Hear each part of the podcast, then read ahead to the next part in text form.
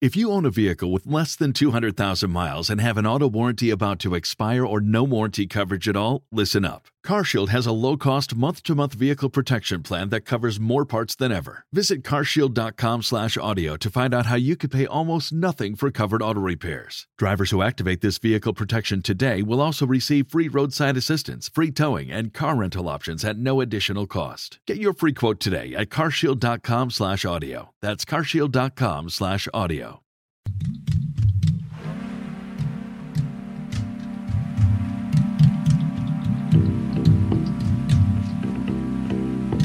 You're listening to Nakedly Examined Music, a podcast about songs and songwriters. My name is Mark Linsenmayer.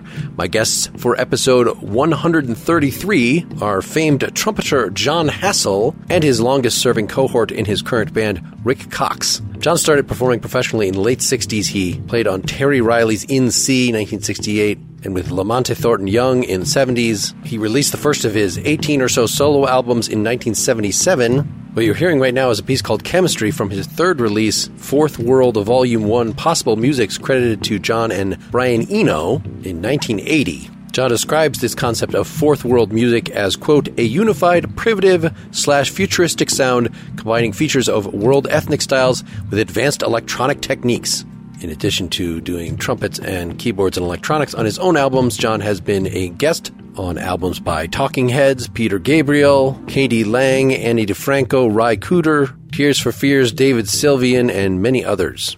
We're focusing today largely on a two part album release that is the result of work that's been going on since 2015 or so. Pentimento Volumes 1 and 2. We'll first discuss Unknown Wish from 2020's Pentimento Volume 2, Seeing Through Sound, and then look to Manga Scene from Pentimento Volume 1's Listening to Pictures 2018. We'll then look all the way back to his first solo album, 1977's Vernal Equinox, to its opening track, Toucan Ocean, and finally, we'll turn to his last release before this double album thing, 2009's Last Night the Moon Came Dropping Its Clothes in the Street. We'll hear the title track from that. For more information, please see jonhassell.com. Now, I found after I interviewed John that I wanted more information on how these last albums were actually made. So I did a second interview asking about these same songs with Rick Cox, who is a guitarist, a clarinetist, a soundtrack composer. He does a lot of stuff with Thomas Newman. And talking to Rick was very clarifying. But it makes my presentation here a little more complicated than usual because you're going to hear me ask a question. You're first going to hear John talk for a while. Then you're going to hear Rick's voice. They sound very different. It shouldn't be that confusing but sometimes you're not going to know who I was asking the question to until somebody answers. And of course, these two guys were not in the room together. They refer to each other in the third person. And what makes this even a little more confusing is that the third main bandmate here, John von Seggern, well, his name is also John. So listen carefully. I think the story will be as clear as it can be. Really, the way these guys make music is quite mysterious. Because on the one hand, it's jazz improvisation, where the group members wordlessly mind meld. But on top of that, these recent albums were very much collections of sound recorded over many years, combined and excerpted and processed until nobody can remember what was done when and exactly by whom. So this one really is a trip. I hope you enjoy it.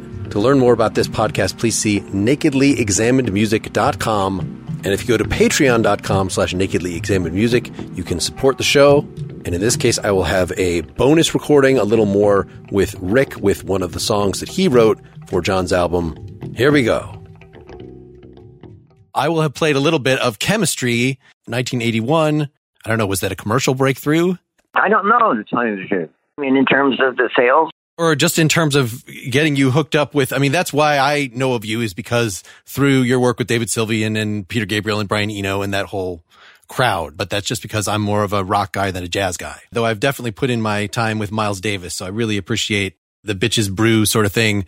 And yeah, we get way back here in chemistry. It seems like you've established some of the stylistic things, the strong bass lines with percussion that works off of that and doesn't have a lot of cymbals. And then this trumpet that has harmonizer on it, maybe, and sort of sounds like a, I would think it was synth if nobody told me otherwise. Is that kind of around somewhere in there, 80, 79, something like that, where you kind of got that established? It's all merging into one one big glob right now. It's hard for me to like make a distinction between then and now. That kind of thing. Because I recognize if you're using chemistry as one of the touchstones to perhaps reflect off of in order to get at what's going on here in this new one. Yeah, that's definitely not unrelated.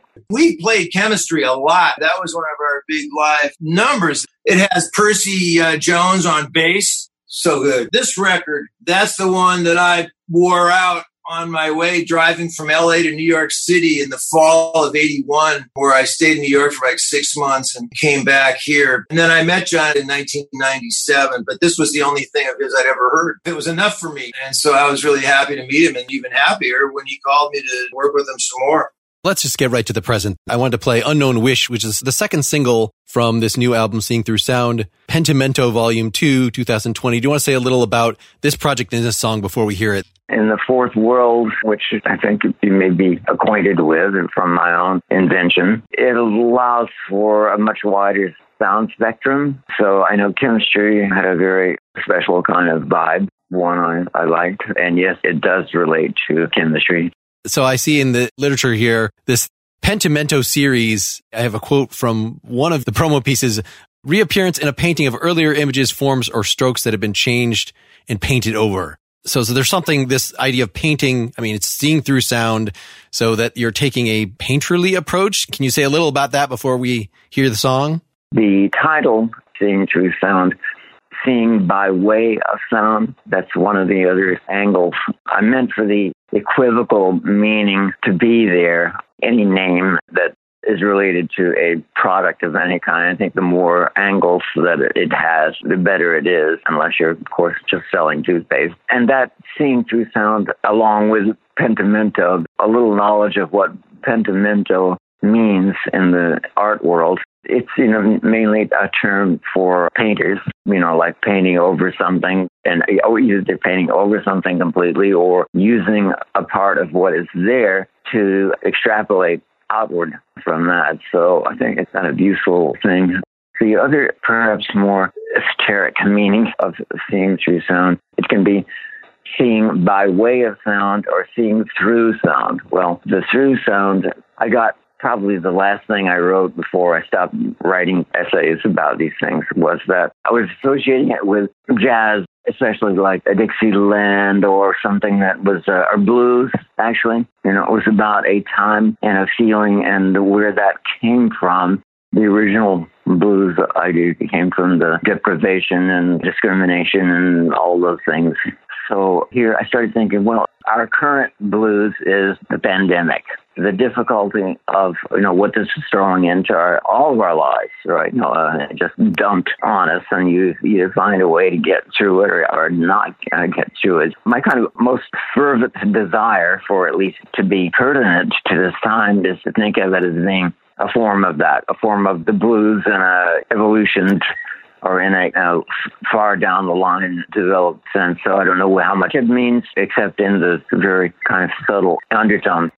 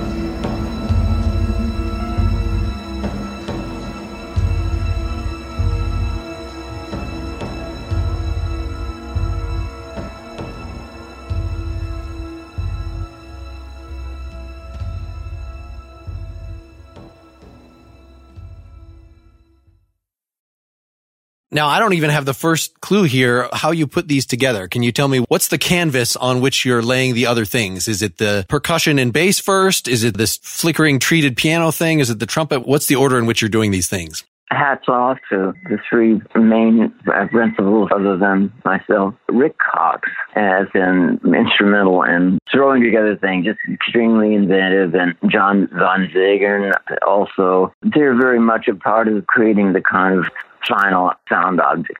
So pretty hard to try and separate it and say, well, we did this layer and then we did that layer and then whatever. So naturally, I'm just trying to tell, like, search for metaphors that might mean something to someone without knowing the inside story on the way musicians get together. And so you know, it's not like having Dixieland where you know the person that comes into the room is either a bass player or a pianist or a trumpet player or something like that, you know. So it's really each one of us in this group have a, our own sort of specific way of seeing things and hearing things. So I could never separate those things other than the fact that we have that kind of fourth world banner flying above. And so anything goes. Does that mean that it's jamming in a room as the first pass? So was this done pre-pandemic or were you throwing files back and forth over the internet for people to very pre-pandemic. Okay. So that's why I'm just making the association as a, a leap starting in around the year 2000, we always rehearsed it at my studio and I always recorded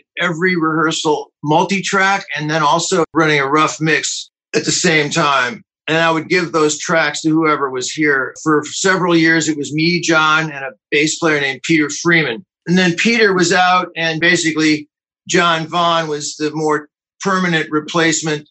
So it was always three of us for most rehearsals before we would go out and do shows where we go to Europe. Sometimes Hugh Marsh, if he was in town working on a, a film, he'd come by and we'd have him involved too.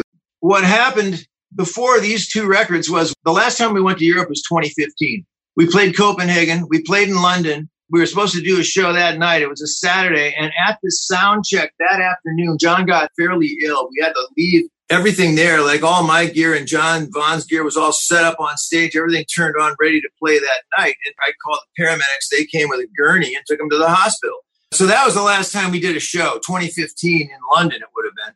So when we got back, that's when we started assembling all this material for one CD. And it ended up there was just so much. That's when they decided to release it as two separate volumes, one and then one later and that's why you know it's all sort of confusing to me because you know we would go back and find ideas from rehearsals or john would walk in the door while i was working on something and he'd say what's that? You know let's use that. So it was kind of like a pastiche. It really was. That's my impression of it as opposed to like saying we're going to sit down and play together. It was really more of uh, putting this track with that and overdubbing here or just throwing a lot of different stuff into a pot and mixing it up. And that took a couple of years. I think we worked on that, I'd say from 2015 through 2017. And then John had learned how to use Ableton Live well enough that he could go home and then he would make changes at home. He would maybe take a track out or add one or something. And I kind of lost track of things at that point. So just this kind of sputtering orchestra tuning up thing is how it starts.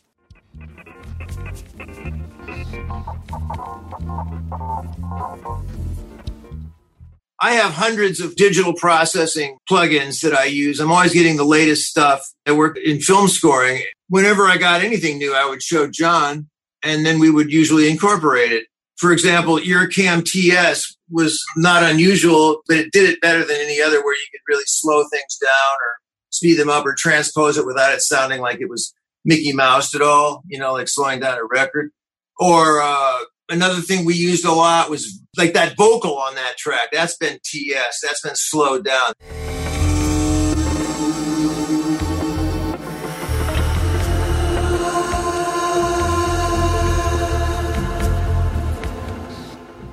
I wasn't sure if that was a treated trumpet or if someone was actually singing or if that was violin. I have it someplace. Uh, I can almost tell you who it oh, is. so it's not even one of you guys. It's a sample that's slowed down. Yeah, it's some okay. kind of sample that John, that I then further processed or something, or I can't remember now how. You know, I as a sampler only ever sampled sounds I made myself. I never sampled things off records. I never did that. But John would come in with some stuff like Les Baxter or different things. Like there's that one kind of, uh, I don't know what it's called. It's kind of like a bossa nova feel to it.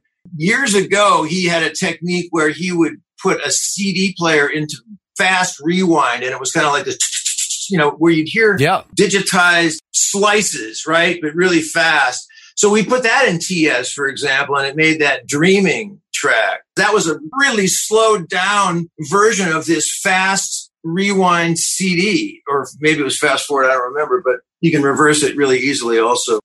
We each have our own kind of sound palette and specialty. I guess that's what a musician these days it means. It means somebody who has familiarity with electronics and with non-electronic music. So it's the fourth world idea being a kind of a banner that says everything in the world is possible to use.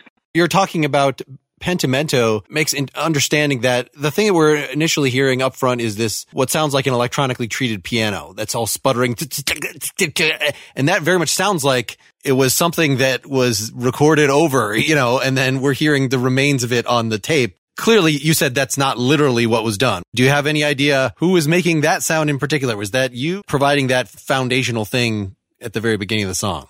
Probably me with a keyboard, and there were multiple takes to put this together, but I don't think so. Actually, I think it just came together because of the fact that we've been together for a long time and our taste has sort of grown into a symbiotic thing. This is news to me, just that, no, this actually is a jazz recording. This is not a piece of electronica where you sat down and crafted this crazy sound and that was one layer and then you did some trumpet over it with the effect that's on the trumpet. It just seems like picking a particular effect, whether it's for your trumpet, for your guitar, whatever, requires planning. Do you remember on this song, what is your setup? Like there's a harmonizer pedal of some sort. Can you describe a little what you're playing through here? I'm playing keyboard also and the use of electronics on the keyboard and I'll have a pedal where I can extend a chord to add a fourth or something above or below every chord. Then, you know, I can combine them in, in various ways, that kind of thing. I noticed there was a particular kind of snake charmer riff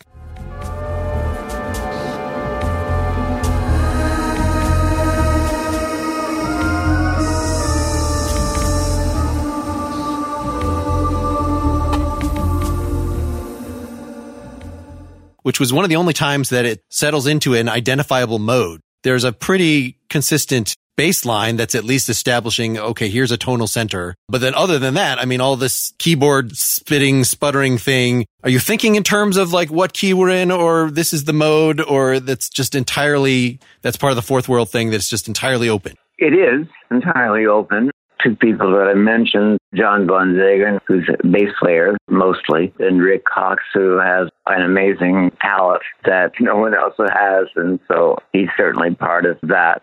Are you setting up loops for the, any of the percussion on this? In other words, is it every note being played as it comes or is some of it just set up as a loop and then you can overdub it with something else? Even a loop would be an improvisational gesture but that's something that can be made on the spot. It's not something that has to be pre-existing. But that's part of music these days is that you're sitting there and you have a foot pedal or whatever, and you can grab a little phrase and repeat it or do something else with it. Are you thinking as you're going through this of, you know, what the mood is going to be, or this is really just listening to each other and just seeing what happens? Well, we've been together on stage and concerts and things and tours quite a bit, so it's a group decision. Even just the idea that you said this is supposed to be something in the neighborhood of blues, and I definitely hear that in your choice of trumpet lines, that it has that sort of mournful back alley that is on what makes so much of your stuff so relaxing. In fact, we're going to close here with the last night the moon came at the end of this interview, which is another one that just, you know, really has that's sort of what a familiar touchstone. I think that makes it so that the rest of, you know, if it was purely treated piano, then I wouldn't know quite what to do with it. I guess my question about the mood here is that you've got that such relaxing, slow blues element, but then this sputter, it's just got this frantic undertone. Well, I guess again, this is the pentimento thing that it just really seemed, I, I'm hearing a lot of clashing of different energy levels, I guess. Like, are you conducting folks as you go sometime here? You know, okay, now we're reaching the climax. Like, do you know how long the song is going to be? No, it's all kind of intuitive thing You know, we have a, a common vocabulary, and sometimes it's built around a little electronic thing that might do something, you know, that might transpose things or give you two notes instead of one back again and that kind of thing. And so just learning to play things, uh, just coming up with whatever it is that you happen to touch and then somebody else happens to hear and then they re- relate to that. And that's really the way it comes together. Let me play you one more little chunk. So it's about 50 seconds in. This is the first time I heard something that definitely sounded like guitar.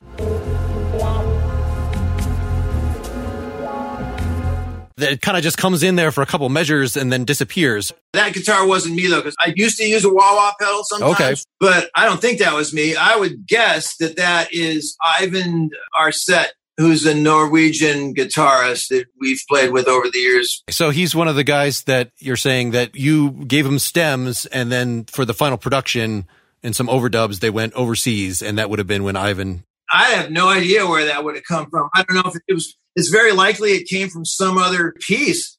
You know, because John wasn't able to play when we got back from London. We were taking some trumpet stuff, definitely from other rehearsals, other places, and putting them on some of these my whole sense of that whole record, though, was a little bit like that. You know, maybe we had some main idea that was either something rhythmic that we had a track of. Like he and John Vaughn went to Detroit once and they came back and they had brought back audio. Well, I like converted audio to MIDI and then played these MIDI conversions back using Omnisphere on, you know, African stringed instruments and stuff. He liked that. I mean, whatever it was, you know, I would just try stuff and he'd, yeah, I like that. I like that. I like that. Or I got this one thing when it was new, it was made by uh, New Sonic Arts. It's called Vice. If you put a piece of audio into Vice, it looks for transient attacks and then it slices it up automatically and then assigns each slice to a MIDI note. And I would put an arpeggiator in front of that. So the thing just bounced around between slices, you know, and it was really rhythmically precise. You could have it be any division of the beat you wanted.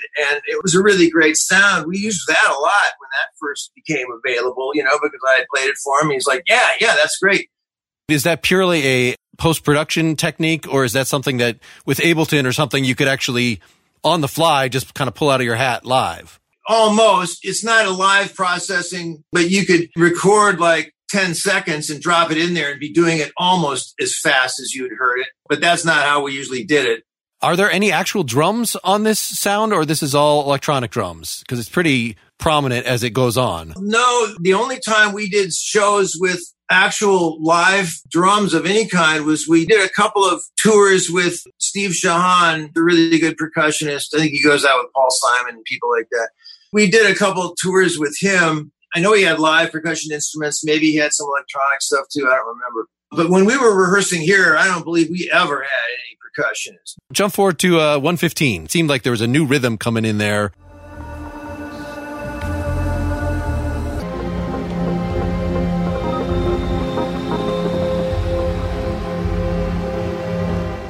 That seems like there's a B section. You know, if there was any kind of movement between pieces in here, that's where it enters something else for a little while. Again, is that a live communication or you think that was actually post production? It could have been recorded that way during some rehearsal. It's even possible that it was done at a concert, but nothing was ever the same twice. You know, when we had a piece, there would be some elements that would be there. There would be something that was pre recorded when we did a concert John never wanted to go out without having something there. Back in the old days, we would use variable CD players that would have pre recorded tracks that would start maybe the piece or something. Let's get the second song out there, Manga Scene. Do you want to say a little about that track before we hear that? I think the biggest problem, or the biggest thing I can think about is like trying to make a find a title for it. So I was thinking about this futuristic Japanese comics and the illustrations. That's where the, the title came from. I, I think I was searching for a thing that which might group the sounds that were there into a definable thing. So I don't know what is manga scene to you. Certainly, you can listen to any instrumental and somebody gives you an image and you can kind of impose that. You know, when I generally think of manga, I think of something that is super packaged, you know, like the latest commercial gadget, you know, that is designed to appeal to very young people who are easily bored and very bright eyed, literally giant eyes and things like that. Uh, you know, it's the Japanese descendant of Walt Disney, I guess is how that style, the guy that invented manga. So I can certainly impose that on here because you've got little cell phone sounding gleeps and gla- little things that are passing, but overall not. Like this is way more chaotic. I feel like, you know, I guess that just depends how one interprets both the song and manga.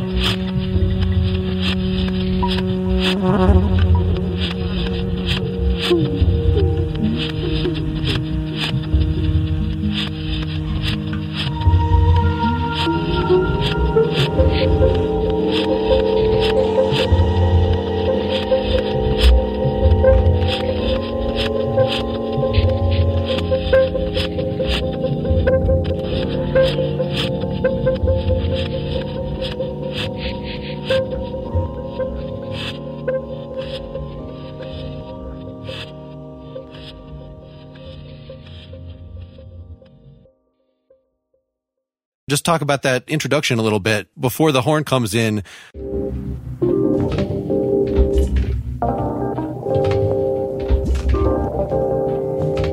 It sounds like some of Jon's keyboard playing that's been filtered and put through something, and the drums are probably I don't know where those came from. Maybe John Vaughn added some percussion. You know, that's it sounds like they weren't real. You know, I mean, they weren't. There was nobody playing that here. Well, and it's playing with bass, so that would make sense if he sort of put that together. He didn't play the bass that much. He more like, you know, we all have laptops, so we're all dropping crap in all the time, and I'm processing Jon live. I have a feed of whatever he's doing coming into my computer that's coming in on a channel that I can process right while it's happening. He always had a MIDI keyboard hooked up that was playing, uh, I think it was just a piano sound. There might have been an electric piano too, but one was always a fourth lower. So you had a harmonized piano. He would do these little figures, you know, figurations on the keyboard. He doesn't come from music theory or anything like that. He's really intuitive, you know, an incredibly, just incredible ear. You know, Jon is an amazing musician. Well, and he's the one that I thought I understood what he was doing because I, you know, watched some live clips of some recent band of, of Jon's and there was definite bass lines that I can pick out. That's about the only thing that I really know, seem to know what's going on. bass lines were a huge thing for many years. Peter Freeman played ostinato bass lines for practically every piece. These just unchanging bass lines that went through the whole thing. And but Jon was kind of moving away from that. You know, he was like that into it anymore in the latter years. And John Vaughn, although was a bass player, I don't see him playing bass here that often. You know, I'm sure he did some, but he was often doing more of the percussion track stuff, what I associate with him. So this is a little longer one. Unknown Wish was just less than three minutes. This one is pushing almost six minutes, five and three quarters, has a lot more places to move and some definite different stages, I guess, as this is proceeding. There's definitely a lot of more elements in this one in the synth lines that you had that electronically treated piano thing that I kept referring to in the first song, but this one's got about six different things like that. I mean, between little, you know, when you hit a single note on the keyboard, but it plays an arpeggio or plays a, you know, some kind of run. There's several of those kind of things and they just kind of pass, which again, kind of amazes me that you've got these at your fingertips as opposed to, uh, you know, I've, I've talked to electronic composers that will sit back and it's a lot of wading through different sounds to figure out in a, you know, in a studio, it's sort of the opposite of jazz, but you've somehow taken this thing that could be a very programmed, literally programmed, as well as lots of post production, lots of tweaking after the fact, bringing in samples and somehow are doing this on the fly. Do you recall with this one, was it you playing the keyboards on this one still? Or was this somebody else? Probably me. I don't remember. Let me just play a couple little sections here. So this is just about 56 seconds in. I just wrote in my notes, passing crazy synth.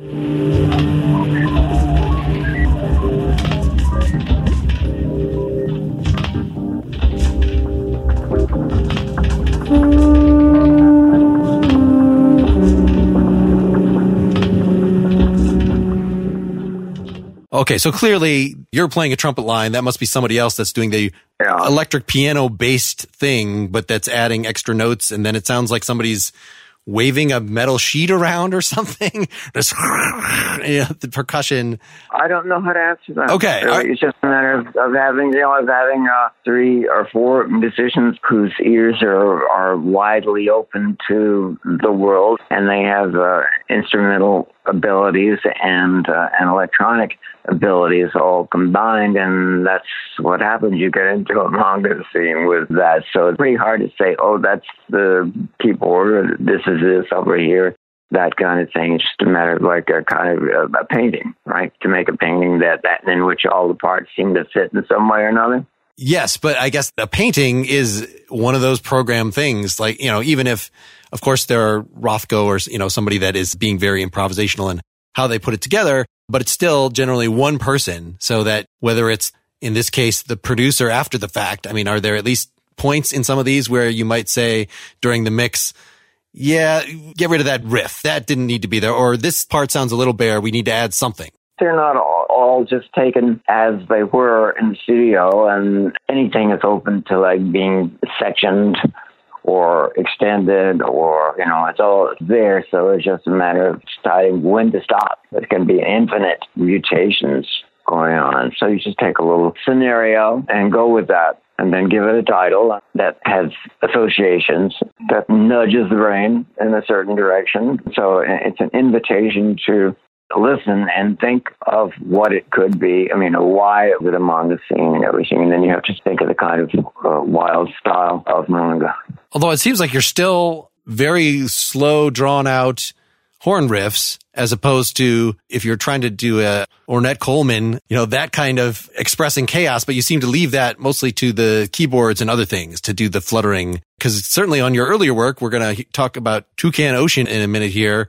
That's much more, the horn is the thing that's doing the fluttering. Whereas this, the horn tends to anchor things, tends to make this, oh, okay, this is actually a sort of singable, relatable part and everything else can be chaos all that sounds good to me. I mean, meaning that uh, that the variety of approaches and and where it's coming from and all that kind of thing. So I don't think you can really you can go too far in trying to find a thread that goes back to a particular place each time. I mean, I understand that it's necessary to analyze. I mean, for analysis and and for uh, exegesis, the indefinability of something, if it's of interest in some way, then the way that you can analyze it and sort of create the I understand, you know, it's where you're coming from. You're into like an analytic and an associative frame of mind that, that you want to impart to an audience. And thank God for you to do that. That's the, the role of the interested uh, listener. You know, the ambiguity is part of the beauty the mystery, right? I mean, you don't want to go too far. I think my approach when, cause I listened through all of your albums that I could get my hands on, which was not all of them, but a lot of them in preparation for this. And my general approach is just to sort of chill out and take it in. Going through this exercise with even a few of your tunes and really focusing in like, okay, what's going on in this section? Are there, is this broken into sections? Cause this one definitely has you know, an establishing thing and then it kind of gets faster a little bit and has this rising, interesting ending. And I know that was just the energy of the moment, but by at least thinking of that once, I think that helps me make better sense when listening to any of your music. The danger for any, I think, instrumental artist, you know, there's not a vocal hook for it just to all kind of run together and this is just relaxing, but there's just so much interesting stuff going on here that's not just relaxing, right? It's not new age. There's a lot of actually very frantic, punkish elements here. So I don't know if we can do much here than marvel at it, but I'm just happy to get to talk through some of this with you. I have everything I've recorded of Jon's in the last 20 years, which is every, well, we didn't always rehearse here. Sometimes we would rehearse in Europe, but whenever we were here in LA, I have this one big hard drive. It has every Ableton session that we did since, you know, 2000. So just having heard those, a few, you know, there was this weird crickety sound. So these are, you're saying these are just things that were captured over the years as, as you're messing around with Ableton stuff and, and were crammed together. Like I said, it's just a pastiche, you know, it, it could have happened that way live during some rehearsal. It could have even happened live during a concert. I mean, those kinds of sounds, or, or, or it could have come from somewhere else entirely. You know, it, that's why it's so hard for me to try to go trace back. In fact, even for us, it was always difficult to trace the breadcrumbs back. I mean, telling you, putting this record together, that was one of the main difficulties was trying to find like the original versions trying to find original, you know, tracks. You know, where did this come from? I'm serious. That, that was a big deal. That's good to know that Jon's reticence in saying who was doing what and where this came from. Really, it's just difficult.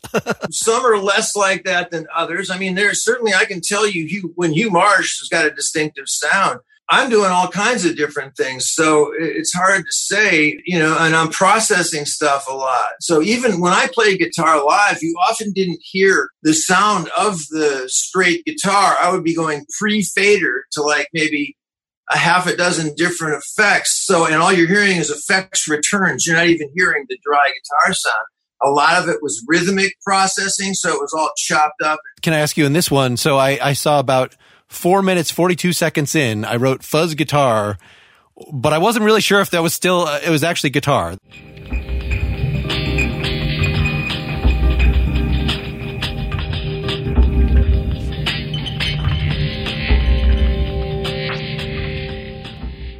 you think that's actually guitar just distortion? I don't even know what that is. It sounds like a distorted mouth harp, a little bit boing boing. right, right. You've been hearing that sound before. Let's get the third one out there. It's just from a totally different era. Toucan Ocean, Vernal Equinox, 1977, your first full solo album. I can sort of picture that this is again a single pass improvisation. And like I said, the trumpet is playing a very different role here. Can you say a little about the environment and the players? I see, what's it, David Rosenboom and Nana Vasconcelos? Is that right? Who, who's doing this with you? And then it says you're doing trumpet and piano. So this must have been more than one pass, electric piano. Yeah. Any thoughts about where you were at, you know, at the point of recording this album? You felt the need to do a solo album here and you're unleashing this really interesting trumpet effect. Can you say a little about that before folks hear it? The more angles that something I mean, of course, you're you're you're an active participant too. I mean, the listener could be, should be. I mean, it's obviously there are other musics that just give you some sort of a cloud to lie on or something, you know, to imagine or to dream within or, or anything like that. So I think the listener who is ready to just listen to any another Miles Davis it's a symbiotic thing where you're in, in, a connection, your interpretation of it, as well as the impression that's actually being given to another person, is I guess, a kind of a delicate balance. And of course, we have to be, even to talk about it as seriously as that, you have to be uh, astute enough to like understand, you know, a higher note from a lower note and a saxophone from a keyboard.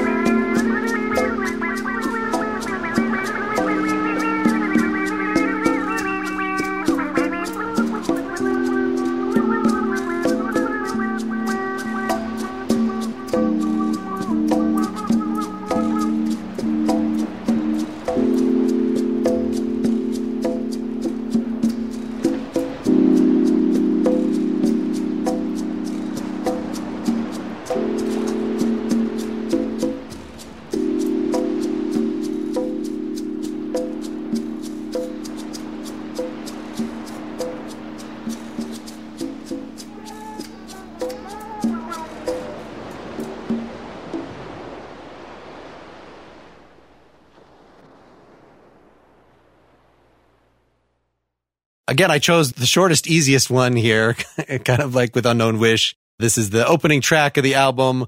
We're just introducing the atmosphere. They've all, of course, got something very different. But, you know, by side two, you've got a 22 minute jam. This one is pretty consistent, right? The trumpet is staying basically the same place. There's a very strong stereo effect on this. Is this some kind of stereo phaser or something? What are you running through? Do you recall on this? I don't recall, but yes, sounds like that's what's there. Something would be like that, sure. The wah effect is coming out of the box yeah, otherwise it wouldn't be the sort of talking trumpet thing going on there. And toucan ocean is a kind of a fanciful way of, of saying toucan, like as in the bird, a toucan ocean, right? I think there's sea sound in there also someplace towards the end, right? If I'm, I'm not mistaken. That's all part of the, the kaleidoscope of musical input and musical output and and critical thinking, I guess. From what I was reading, your big influence going into this album was raga, that you're using semitones. In a trumpet, you can bend your mouth, you know, just like a stringed instrument, so you don't have to just keep to the 12 tones. What's hard for a Westerner to get the ear around in this is basically doing what a, a raga vocalist would do. Can you say a little about that journey of developing this really unique style here? Well, I studied with Pandit Pran Nath, a great raga singer, for a long time. And when we would have a lesson, I would naturally, I attempted to do this, I think, meend is the word, uh, a slide to turn the rooty toot tootness of the trumpet into uh, something which is more mellifluous and uh, liquid, so to speak. So it's a mixture of things. I don't think Pran Nath like it very much, the wah sound coming out at all. But I did spend a lot of time learning to like make slides smoothly so that I could be blowing a C and fingering a D, a D, and, I, and then blowing up into the D and that kind of thing. That was also due to Terry Riley, who became a disciple of Pran Nath, and of course, who has mastered the raga so here and there along the way, it's things getting involved in things. Vernal Equinox is a strange, accidental arrangement. First of all, there was a studio. It was in Toronto and at York University, and David Rosenboom was the, the director or teacher of that at the school. So we had rehearsal time uh, up there, and then a few other electronic gadgets and things that those were important times for me to try and figure out how to do that on a trumpet, which is not an instrument that you do slides on and, and moving from one note to another to another, that kind of thing. And so it's just a kind of simulation of a continuous line. And is that tinniness entirely from the effect you're using, or did you also have a mute on when you do? Oh, no, no, that was an, an envelope follower. It makes everything into a wah what's obviously raga to me about this is not just the sound of your trumpet and the semitones and the sliding, but just the meditative aspect of this, which seems to go very well with the sort of Miles Davis Bitches Brew or, you know, his other on the corner where you just have, it could go five minutes, it could go 20 minutes, but it's just this fairly static, unlike a Amangasine, which had some definite movement throughout it. You know, it had this steady bass riff, at least at the beginning, but it, you know, it, it definitely had some moving out somewhere else and then returning where Toucan Ocean here, you know, is very still almost, you know, despite the number of notes you're playing, you know, this is way more trumpet notes per minute than in either of the other songs, but it's uh, got a very, you know, centered meditative stability to it. Is that something that came out of, again, that studying raga? It's only about trying to make a connection between two adjacent notes on an instrument which was not made for that and to simulate it by sliding, fingering one note and then blowing up into it. And so it's impossible to have the shaping and the art of raga there. It's just honoring an attempt to get close to the raga form itself. And do you recall on this one that at least the, where I was looking on Wikipedia it said you played the electric piano and the trumpet on this. Is that actually the case? So that you had to do this in two passes where you were doing the rhythms first and then adding the trumpet, or was this just live? I'm sure it was two passes or four, yeah. Mm-hmm. The tuning of the keyboard was also a factor here, and that was done by another musician. Can't recall his name right now, but he was the kind of expert in tuning the Rhodes in a special way, the tempered way, where you're dividing up the space of an octave in equal parts that's called tempered tuning.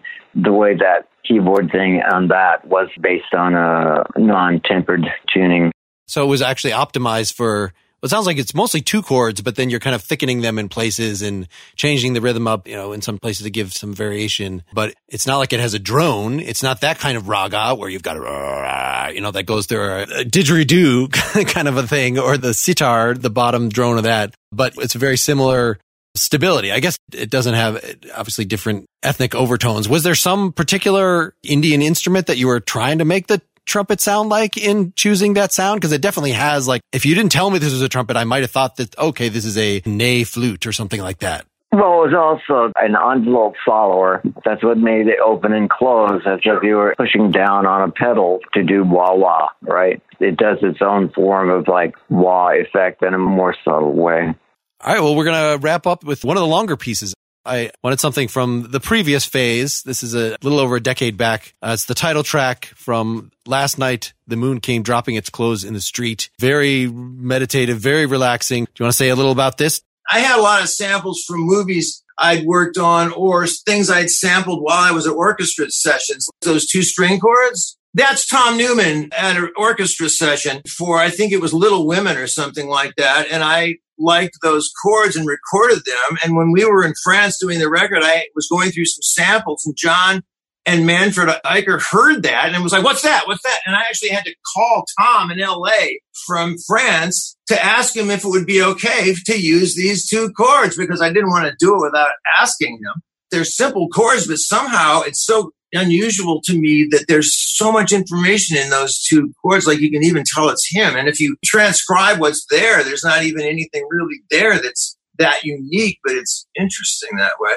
I'll say this is one of my favorite pieces from here because it doesn't have as much of the, the sputtering, angry, the frantic undertones that are in some of the other ones, but it has that slow blues and some sort of sketches of Spain kind of stuff. That was another era, and the uh, last night the moon came on ECM, and there was a completely different vibe going on there then.